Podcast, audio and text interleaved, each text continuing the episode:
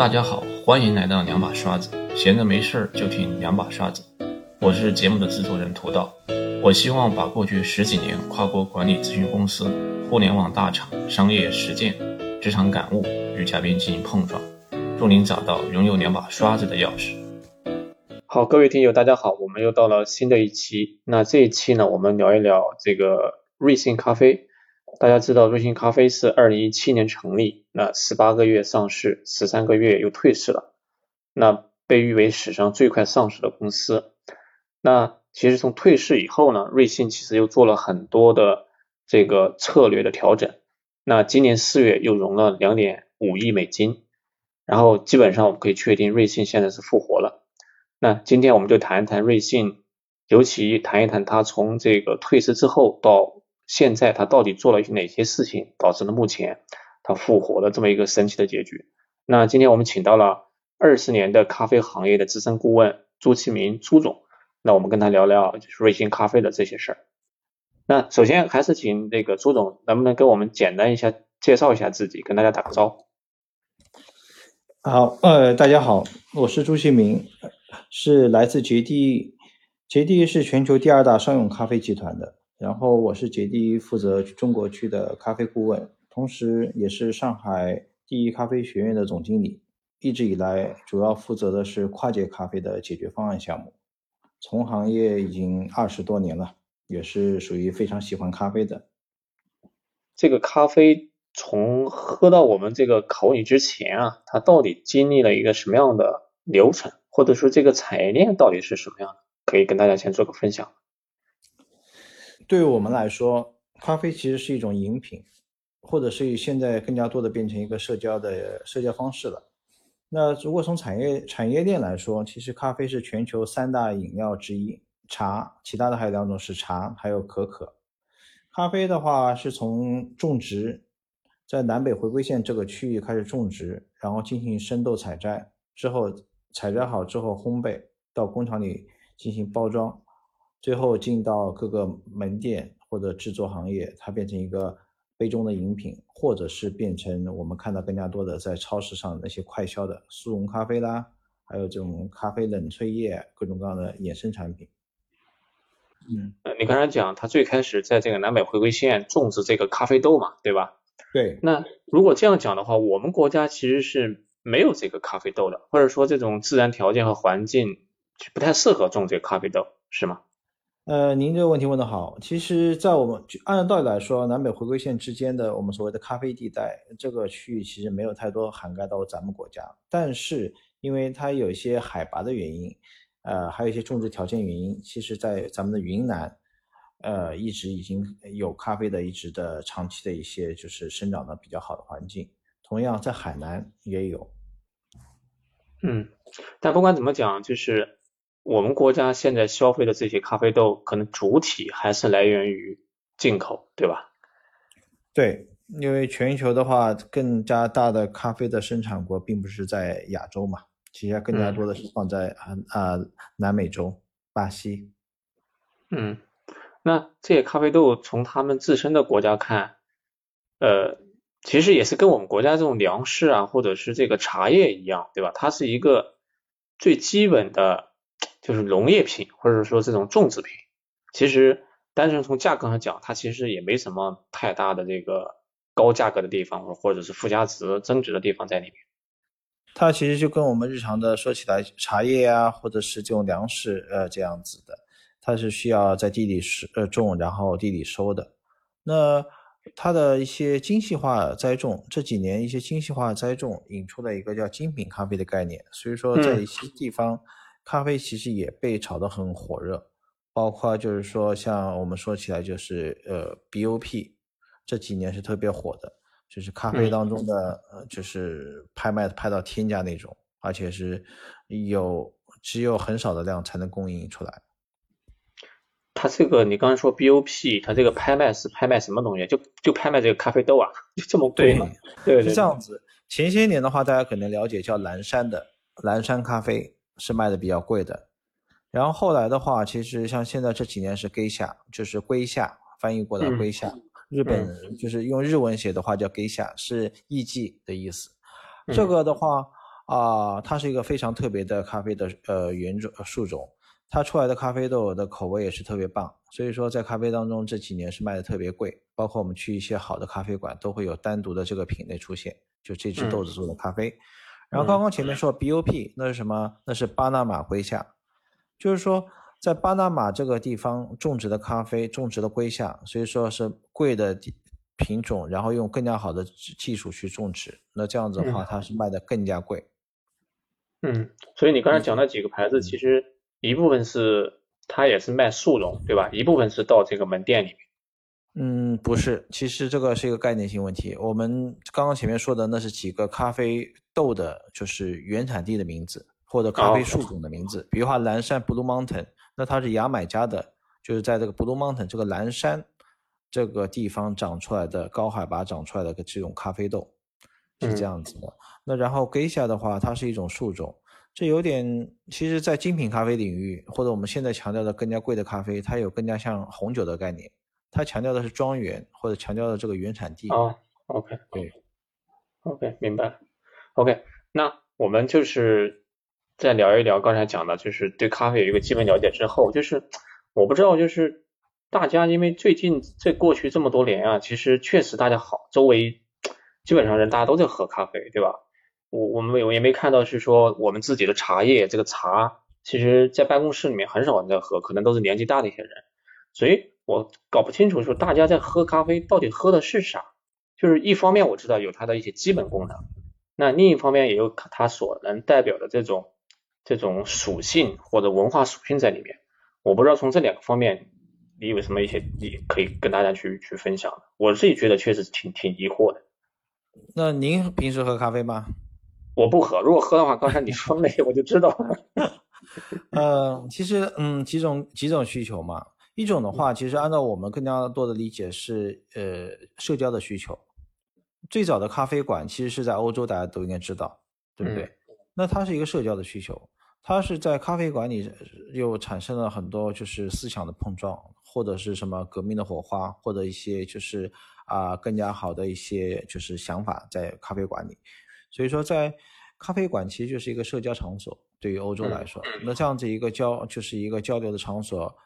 放在了就是全球的话，现在慢慢多的也是变成日常的，大家去会见朋友啊或者工作的地方，所以咖啡馆起到这样的一个功能。那另外一个就是一个身体的需要了，身体的需要的话，就是所谓的我们说的咖啡因的摄取。嗯，咖啡茶其实有一部分是帮我们解决一个提神的作用。所以说，咖啡因的这个这个摄取是我们很多人喝咖啡，比如他工作累了，那需要喝咖啡。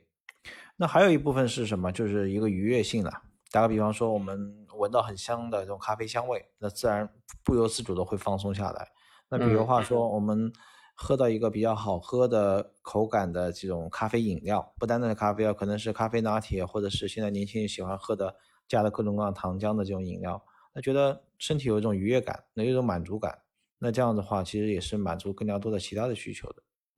嗯，但你刚才讲的有一个，它里面含那个咖啡因，但是咖啡因呢，它其实是有这个上瘾性在里面的，对吧？嗯，一定是有一定的，就是说，呃，依赖性。另外一个就是，呃，咖啡因这种就是物质在身人体内，其实停留也就两个小时左右，并不会特别长。这就是为什么我们喝完咖啡。呃，更加多的频繁的去洗手间，因为它可以促进新陈代谢，在新陈代谢的时候，它会随着身体排泄到体外，所以咖啡因不会在身体内呃残留的。嗯，但是我不知道这个咖啡因就是你你形成这个习惯之后，你会不会就无意识的就会去想喝这个咖啡？比如尤其对于比如说我，对吧？我其实不喝咖啡，假设我喝了那么一周之后，是不是说哎，我真的会喜欢这样喝这个咖啡？其中某一部分的因素就是因为有这个咖啡因的这个因素在，我不是会有有没有这么一个呃道理在这个地方？因为这为什么？因为一旦如果这个成立的话，其实它就会这个生意就会是一个好生意，因为它会强化这个消费者的进一步的复购。那这样的话，其实复购就就就不成问题了，对吧？至少在咖啡这个这个产品上面。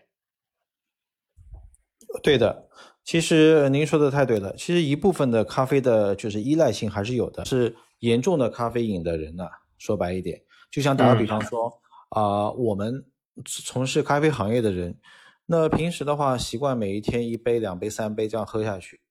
那如果有一天休息天在家里不喝咖啡，的确是感觉身体会有一点点的，就是感不同的感觉了。嗯，OK，刚才你也提到，就是这个需求里面有一个是这种社交的需求，或者是说是这种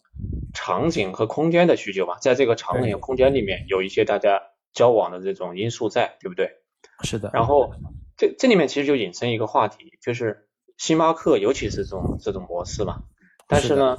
但是瑞幸呢，恰恰不是这样。大家知道，瑞幸它其实很多是以外卖为主嘛，对不对？是的。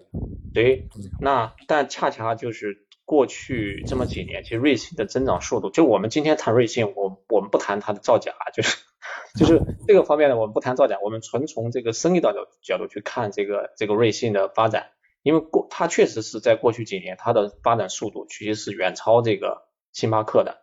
对吧？所以。我你刚才讲的其中一个这个场景和社交的需求，其实，在瑞幸这个它的发展里面，其实就没有这么一个因素，但是它照样发展的很很快，所以，所以我接下来我们就聊聊这个瑞幸它的发展。所以我不知道，就是对于过去，就是从瑞幸创立到这个它它这个退市之间的这一个增长，你怎么解读？但是在之前，我因为我之前准备了一个它的历程嘛，我可以稍微去简单读一下。嗯，可以跟大家做一个分享，因为一七年的十月，那瑞幸开了第一家店，到一八年的五月份，他就开了五百多家店，然后呢，基本上他就宣告正式营业了，就是他他的产品基本打磨好了，然后到一八年底呢，瑞幸是融了两亿美金，是 B 轮，估值是二十二亿美金，到一九年的五月十七，他登陆纳斯达克，融了将近七亿美金，然后很快。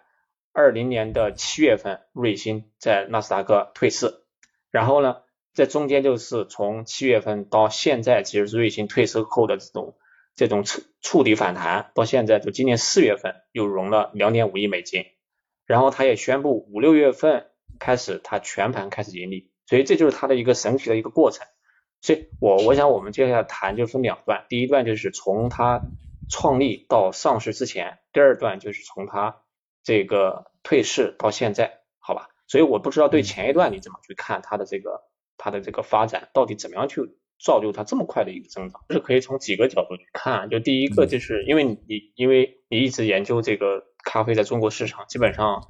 因为星巴克它进入中国应该是九几年，也就也差不多跟你开始研究这个咖啡差不多，可能也就二十年的时间，对吧？差不多正好是这个时间。因为我我觉得是不是第一个因素，它有可能还是说。整个的咖啡行业，其实在过去，由于星巴克的教育，其实是整个整个消费者的心智确实在不断的接受，所以整个行业其实处于一个比较好的一个上升的通道之上，对吧？这是第一个。是的。第二个呢，就是我们也看到，就是就是阿里巴巴的马老师啊，就马云，他提出来，其实中国的新零售，他提出应该是在一七年底的时候提出来，那个时候面临的一个背景就是，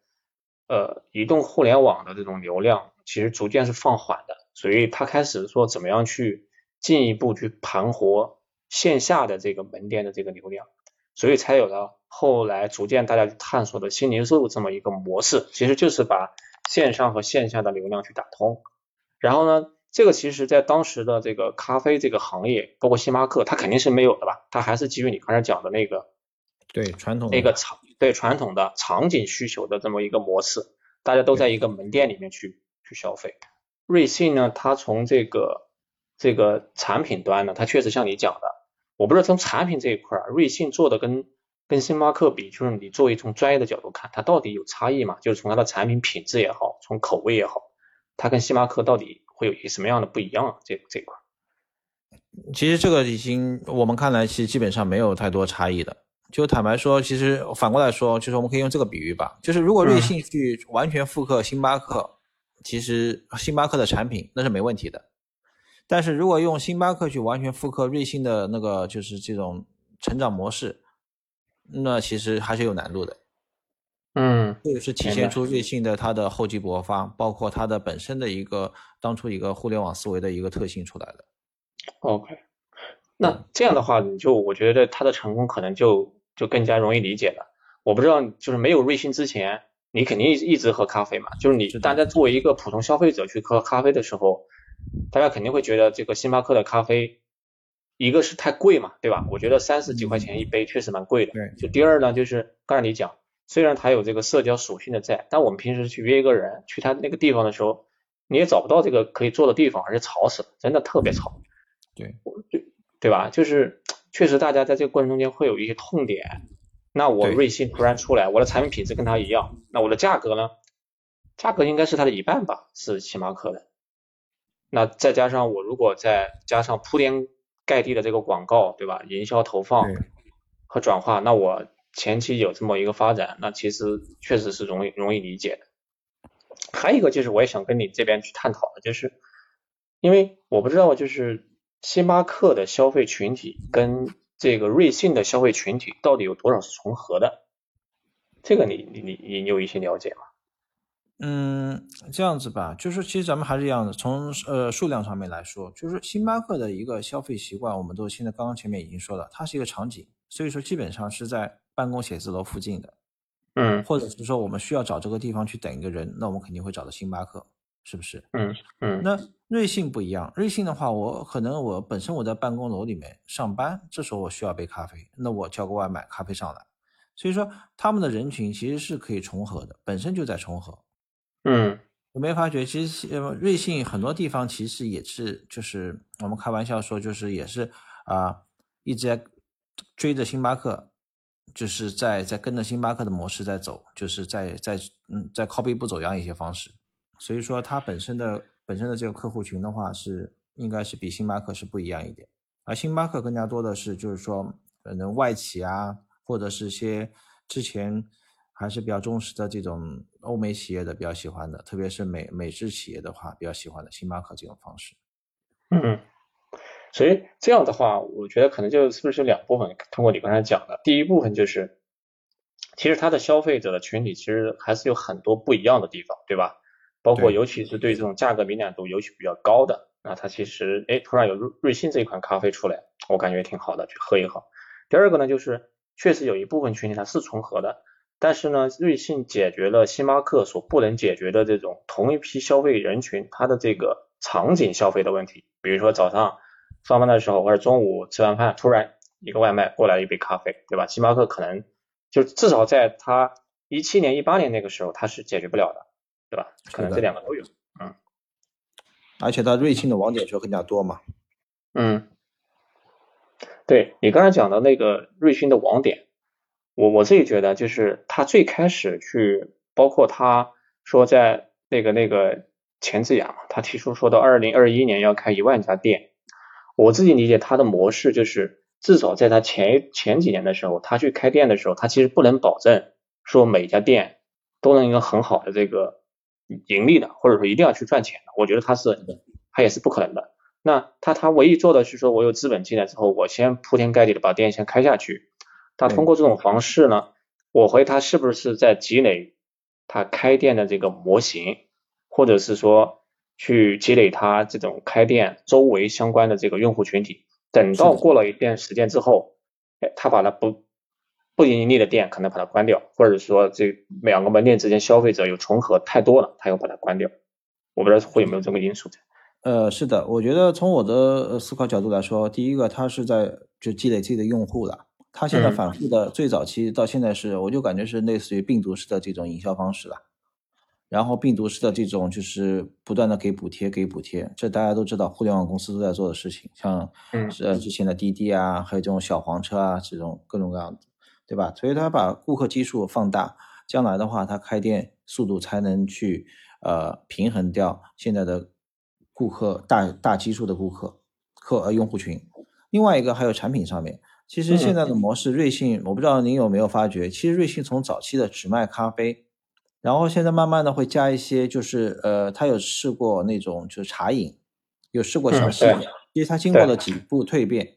几步的一个升升级。那它其实在丰富它的产品线，这也是它跟星巴克这种成熟的咖啡店有点不一样的地方。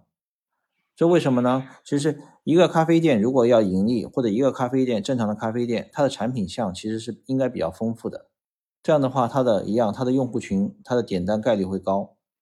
嗯又有咖啡，又有茶，又有奶茶，然后又有小西点。但瑞幸最早期，因为在它没有把完全的这种供应链也好，或者整个的店的模型做好之前，它不敢上太多产品。那现在逐步逐步，它一方面为了自己的增加多的盈利渠道，另外一方面是呃基础比较夯实了，从通过他们这几年的打磨，从产品和人员上面夯实了，对市场把握也夯实了。那现在就不断的尝试新的东西，比如话说，呃，去年还前年开始做的什么小鹿茶，嗯，然后现在还在做的什么，就是每家店会附带的西点，就饼干呐、或者一些小蛋糕。那将来其实我们可以这样预测一下，它甚至于可以增加更加多的可能带于带一些类似于这种肯德基、麦当劳这种洋快餐这种这种性质的这种小食都有可能哦。其实真的肯定有，你下一步绝对会应该能看到这个东西。嗯这样想，如果这家店是咱们自己来经营，肯定是一样的。我们会在它产品就是销量出现瓶颈的时候，肯定要增加复增加它的复购率，增加它的就是额外的点单数，那肯定增加更加多的吃的。嗯，对，所以说，瑞幸你刚现在会有这样的一个发展。对，您刚刚讲的这个我是有感受，就是其实咖啡它本质上属于餐饮这个行业嘛，对不对？对，然后我看它其实逐渐也是在这个拼多多啊，包括像其他的这个网络平台去开店，卖它的这个这个产品本身，就是这个叫那可能就属于速溶咖啡这个这个这个这个品类了。他去卖他这个产品，就是把他的餐饮把它零售化了。对对，这就是我们又说的，其实又是另外一块呃那个，因为打个比方说，我们纯粹的就像您说的餐饮，其实咖啡属于餐饮，那它属于什么？限制限售，就在食药监或者在就是他申请这个证照的时候，是属于现场制作、现场销售，叫限制现收的这一个条款里面。嗯那如果变成一个快销，就像我们可能能看到更加多的什么冻干粉呐、那咖啡的这种周边的瓶装咖啡啊，像星巴克有这种瓶装的咖啡，在超市里可以看到的。呃，还有这种什么冻干粉这类的东西，那其实是变成快销产品。所以将来它也肯定是通过把瑞幸这个牌子打到深入人心之后，有一定的用用户基础，它肯定会更加多的丰富自己的丰富自己的快销，这样子才会把它的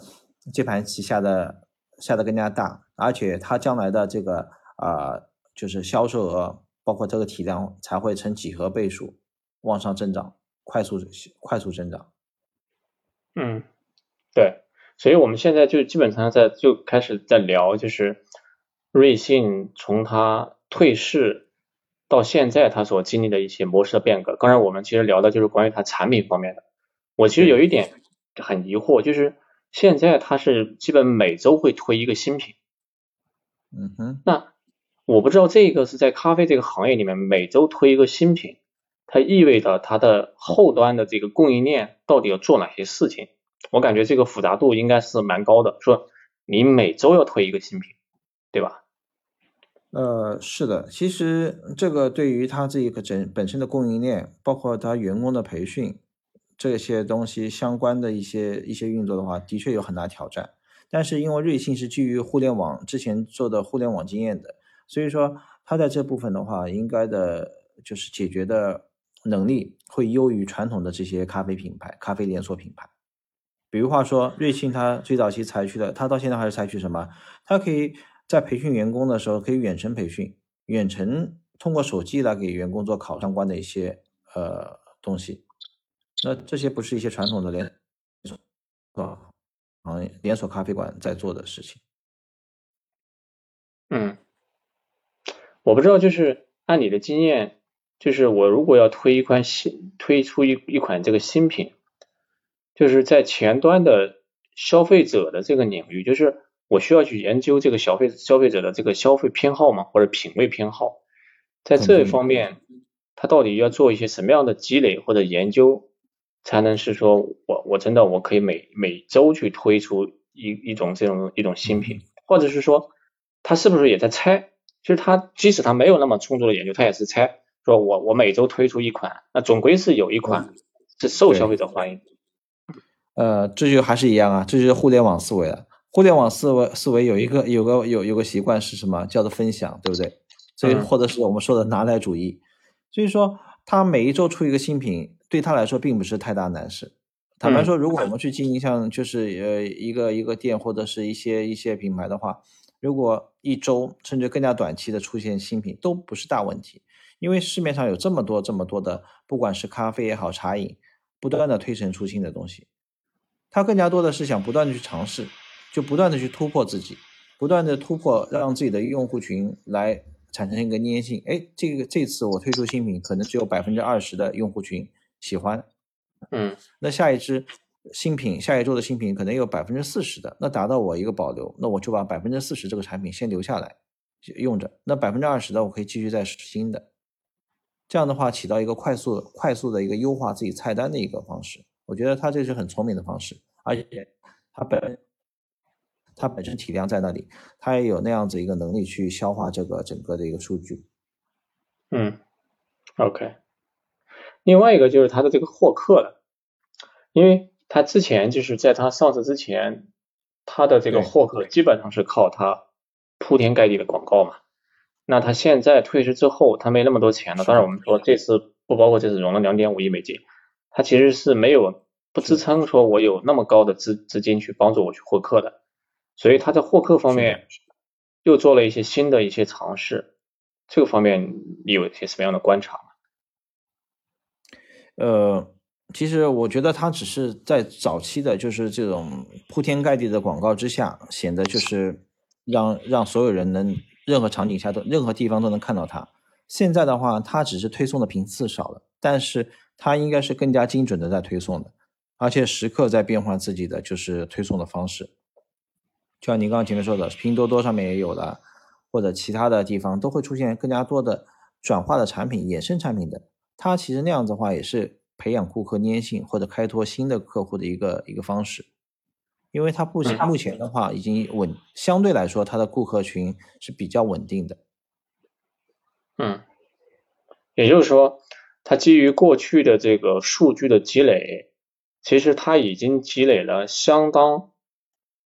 多数量的一批忠实的这个这些客户，或者说不一定是忠实也好，它基本上是在它的数据库里面。那它基本上需要说。我只要有一种能够让这些呃消费者唤醒，或者是留存，或者是变成忠诚的这些这些券也好，或者是这种促销激励也好，那基本上它就可以就就行了，就不需要之前那么高的这个资金去去去投新的这个广告，对吧？它只要他把他库里面的存量的这些消费者运营好，那我们基本上说他维持他未来的这个增长基本上也没问题，因为。你你你一直拓客对吧？那肯定是要成本的。但是我把我复购和忠诚度做好，那基本上也能够获得很高的这个投资回报。是的，绝对不仅仅局限于在门店做这种就是纯粹的咖啡饮料或者这种小食品的外卖。将来它包括您刚刚说的它的周边的快销，包括其实已经有动向，他要进军一些写字楼内部的，不是说写字楼下的那个售卖的咖啡吧，不是这个东西，而是进一些。呃，写字楼内部就是员工福利咖啡，那这些也是很大很大的市场。所以说，在它早期 IPO 呃早期的上市之前，其实他已经做了很多工作，把自己的名气也好，把自己的认晓认知度也好，甚至于说对这个市场的试试水温，他都做了很多工作。那现在只是说，他把这些有的资源也好，或者有的资金，在逐步逐步在释放到将来去做其他领域的开拓的时候的一个一个准备。嗯，OK，我不知道，就是按你的经验来讲，因为现在他那个瑞幸也在就放开三四线城市的加盟嘛，我不知道，就是按照你的经验来讲，就是它基本上一个门店三十平，然后我不知道按照你的经验，就是三十平的一家咖啡店，如果从它的收入从营收的角度，你觉得应该会是一个什么样的水平？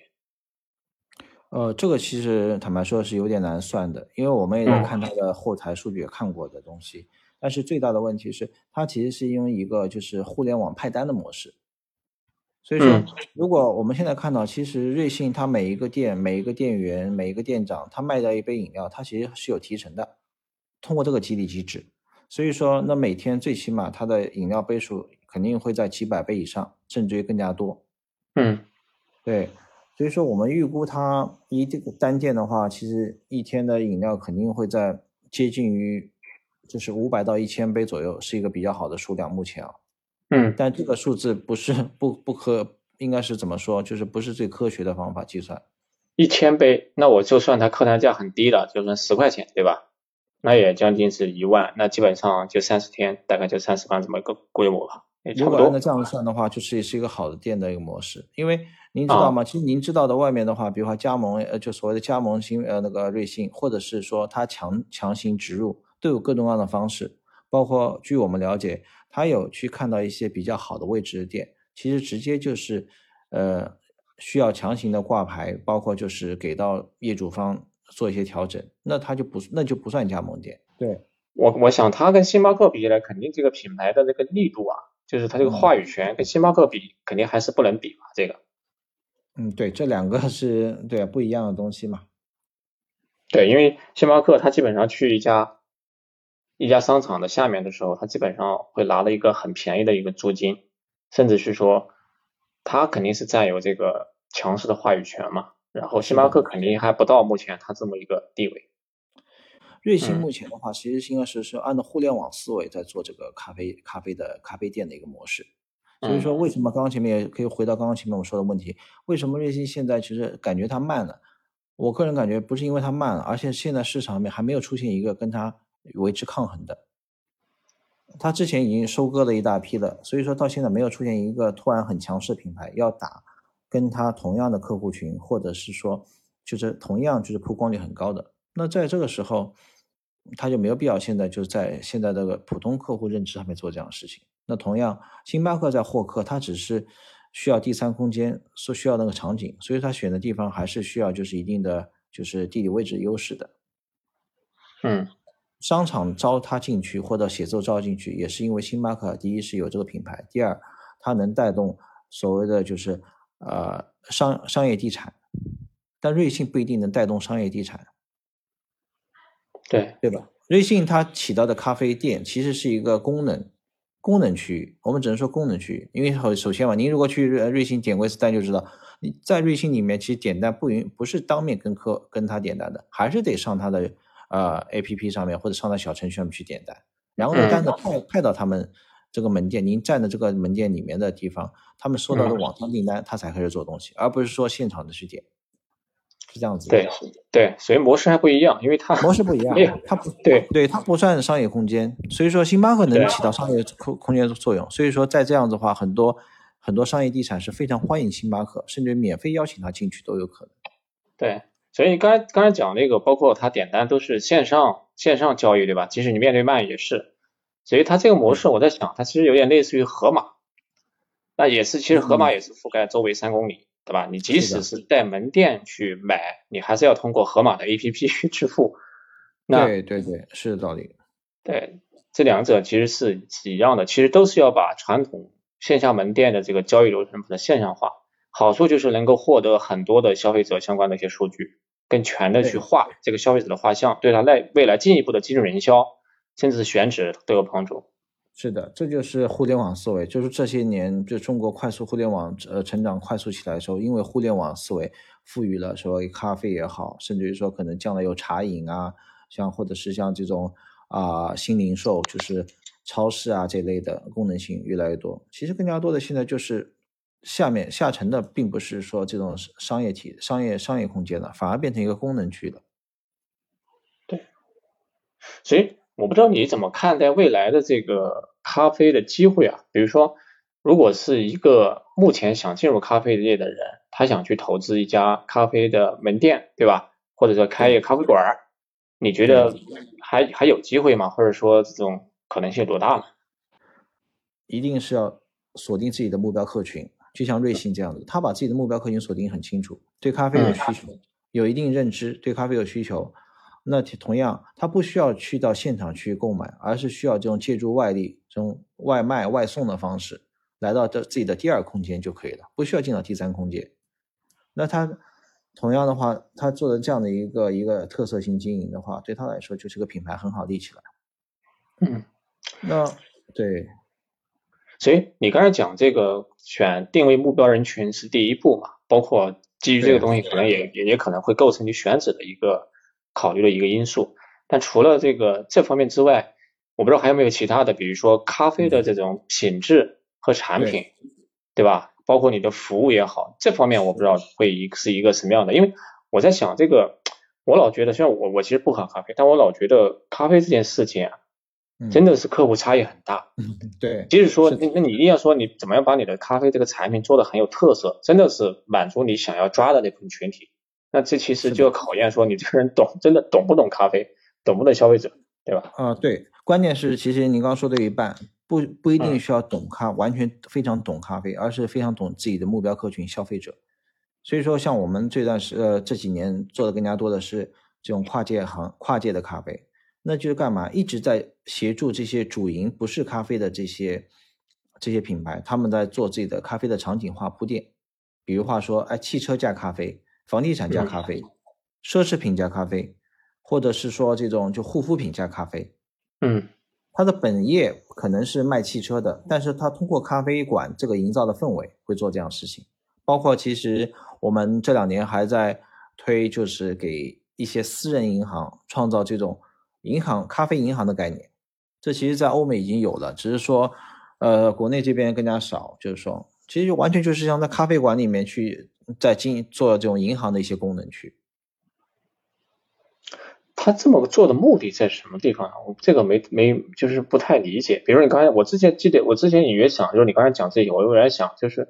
全季，它好像是是全季吧，我忘了，好像也确实是这个一家酒店集团，它其实在下面做了一个咖啡的功能区，对吧？对，我想对，包括你刚才讲的护肤品，这个我能理解，它其实就是可能增加他客户的体验，对吧？觉得这酒店的定位不一样。但你刚才讲好多，比如汽车加咖啡，什么护肤品加咖啡，像这种他们到底是为了什么？对啊，一样啊，就是现在就是一个其实一个分享的分享的一个社会。另外的话，就是本身你的既有的品牌主营，比如话我主营的是汽车或者地产，其实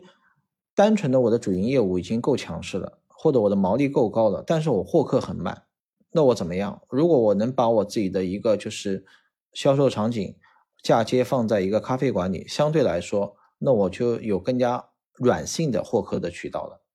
比如话说，我今天邀请您去来我咖啡馆喝喝杯咖啡，但是其实是给你介绍一部车的，参加我一个车的活动。那同样，咖啡也作为我的一个周边产品，就像我汽车上面如果有个自带咖啡机，那我这个也是我这个某个汽车品牌的一个衍生产品。这样子的话，其实咖啡才能变成更加多的受众群，是更加大众化。更加量化出来，嗯，明白。这其实跟你创造它的这个这这个价值，嗯，这跟你最开始讲的这个社交或者是场景的这个因素，其实还是蛮蛮契合的。对对，嗯。然后就是，如果单纯说咖啡的功能性上面，其实还有很多的 生意可以做。比如话说，这种类似于植入到某些某些餐厅啊，或者某些这种书店的这种咖啡吧的一些功能。一样，其实本身的本身那些用户，他要在现场去点咖啡，可能他点别的地方，还不要叫一个外卖，叫个瑞幸进来。那我这边有座位区可以看翻书，顺带便点一杯咖啡，那我干嘛不做呢？嗯，因为咖啡是一个很轻的一个限制限售，就是说它只是一个饮料，饮料调制，并不会涉及到像呃大型的厨房操作啊这些那些的，所以说它的门槛是比较低的。主要你您要分析好自己的目标客群到底是谁，我做怎么样子的人的生意，他们需要怎么样子的咖啡就可以了。他也需要很快的，那我在高铁站，那我可能就卖这种瓶装的这种，像那种星巴克的这种罐装瓶装饮料卖的最快，因为拿了就走。那需要一些限制限售快一点的话，那我用全自动咖啡机做这种咖啡，价格不是特别大的问题，只要不要太离谱就可以，对不对？那如果我在就是更加小的一些地方，可能三四线城市那些呃那些就是呃汽车加油站的地方，那也许我也可以卖咖啡，但是我卖的是什么？就是速溶咖啡或者是职业咖啡那种勾兑的，类似于这种有咖啡因功能的水。因为干嘛？那些咖汽车司机在停下来加油的时候，他需要买这个东西。就像不瞒您说，现在有好几家。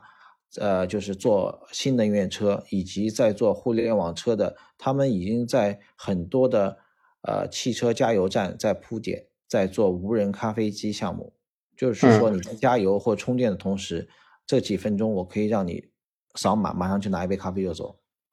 嗯，这就是咖就是加咖啡的概念。我一直说是加咖啡，不是咖啡加，咖啡不是主角。你如果把咖啡变成主角的话，其实真的是蛮辛苦的。嗯，明白。所以你后面讲的这一段就是加咖啡的概念，其实是为了辅助它主业的营销拓客，对吧？或者是某种文化属性在里面。是的。嗯。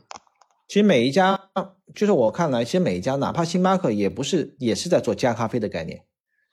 我不知道您有注意过，星巴克其实最早期两千年之前的时候是 Starbucks Coffee，它的 logo 下面有个。后来两千年之后，它换了一个新的 logo，其实它下面把咖啡那几个字都拿掉了，然后它更加多的偏重于这些其他产品的尝试，包括它有什么这种杯子啊，这样那样子的东西。其实它也虽然说它是一个咖啡公司或者是咖啡一个咖啡品牌，但是。它也知道，单纯的靠咖啡完全不可能去支撑它这么庞大的一个帝国，它肯定需要更加多的附加值的东西。那同样，车企呢，房企，对不对？或者一个书店，嗯，其实瑞幸的话，我们再回到刚才说的瑞幸，瑞幸的话，其实有看到过一一个说法，它是订单式的快消品，它其实就是你下个订单给我，你今天告诉我我要一杯咖啡，多大毫升的？什么味道的？多少钱？我可以买单。OK，你给了我这订单，我用最快速的方式、最合适的方式快速送到你面前。OK 了，我履约了，就结束了这件事情。这就是一个很简单的互联网思维，简单粗暴，没有任何的附加的东西。我不跟你说的风味、口味的，有的没的东西。嗯，我觉得瑞幸它也是加咖啡的模式。嗯，我我问你一个问题啊，就是你你自己会投瑞幸吗？你看好这家公司吗？其实我如果我要投的话，我觉得瑞幸是还是可以投的。对呀，他打法真的很犀利。虽然说有些打法可能就中国人的传统思维来觉得可能有点有点胜之不武，对吧？嗯。但是他的有些没办法，现在在当下的这种资本资本运作下，有些打法能谁能打出来，那谁就能得天下。这是一个很残酷的，但是我其实在这个谈话之前，我稍微看了一下，包括今年的那个精品，就你刚才讲精品咖啡 Manner，它其实发展今年也也挺好，而且也也刚又融了一笔资，对吧？对。其实融资的目的，融资的融资之前，大家都应该知道，融资之前他是要跟他的就是投资者需要说，你给我现在需要一千万，需要一个亿，我需要这个一个亿，我用在哪里？当他融的越多，其实说明他他将来那个版图会画的越大，对不对？比如话说，我是瑞幸或者我是 Manner，我会告诉你，我现在我今年要开再开一千家店，每家店我需要投资呃五十万，那一千家店乘以五十，那我就需要这个资金来融，那你们投我吧，而不是说啊我需要投钱，那你你投资者到底需要多少钱，钱用在哪里，肯定要说清楚。他融的越多，那说明他将来的他对这个事情的预估和规模，这个计划会做的越大。那具体能不能做到，又是另外一回事儿。嗯，OK，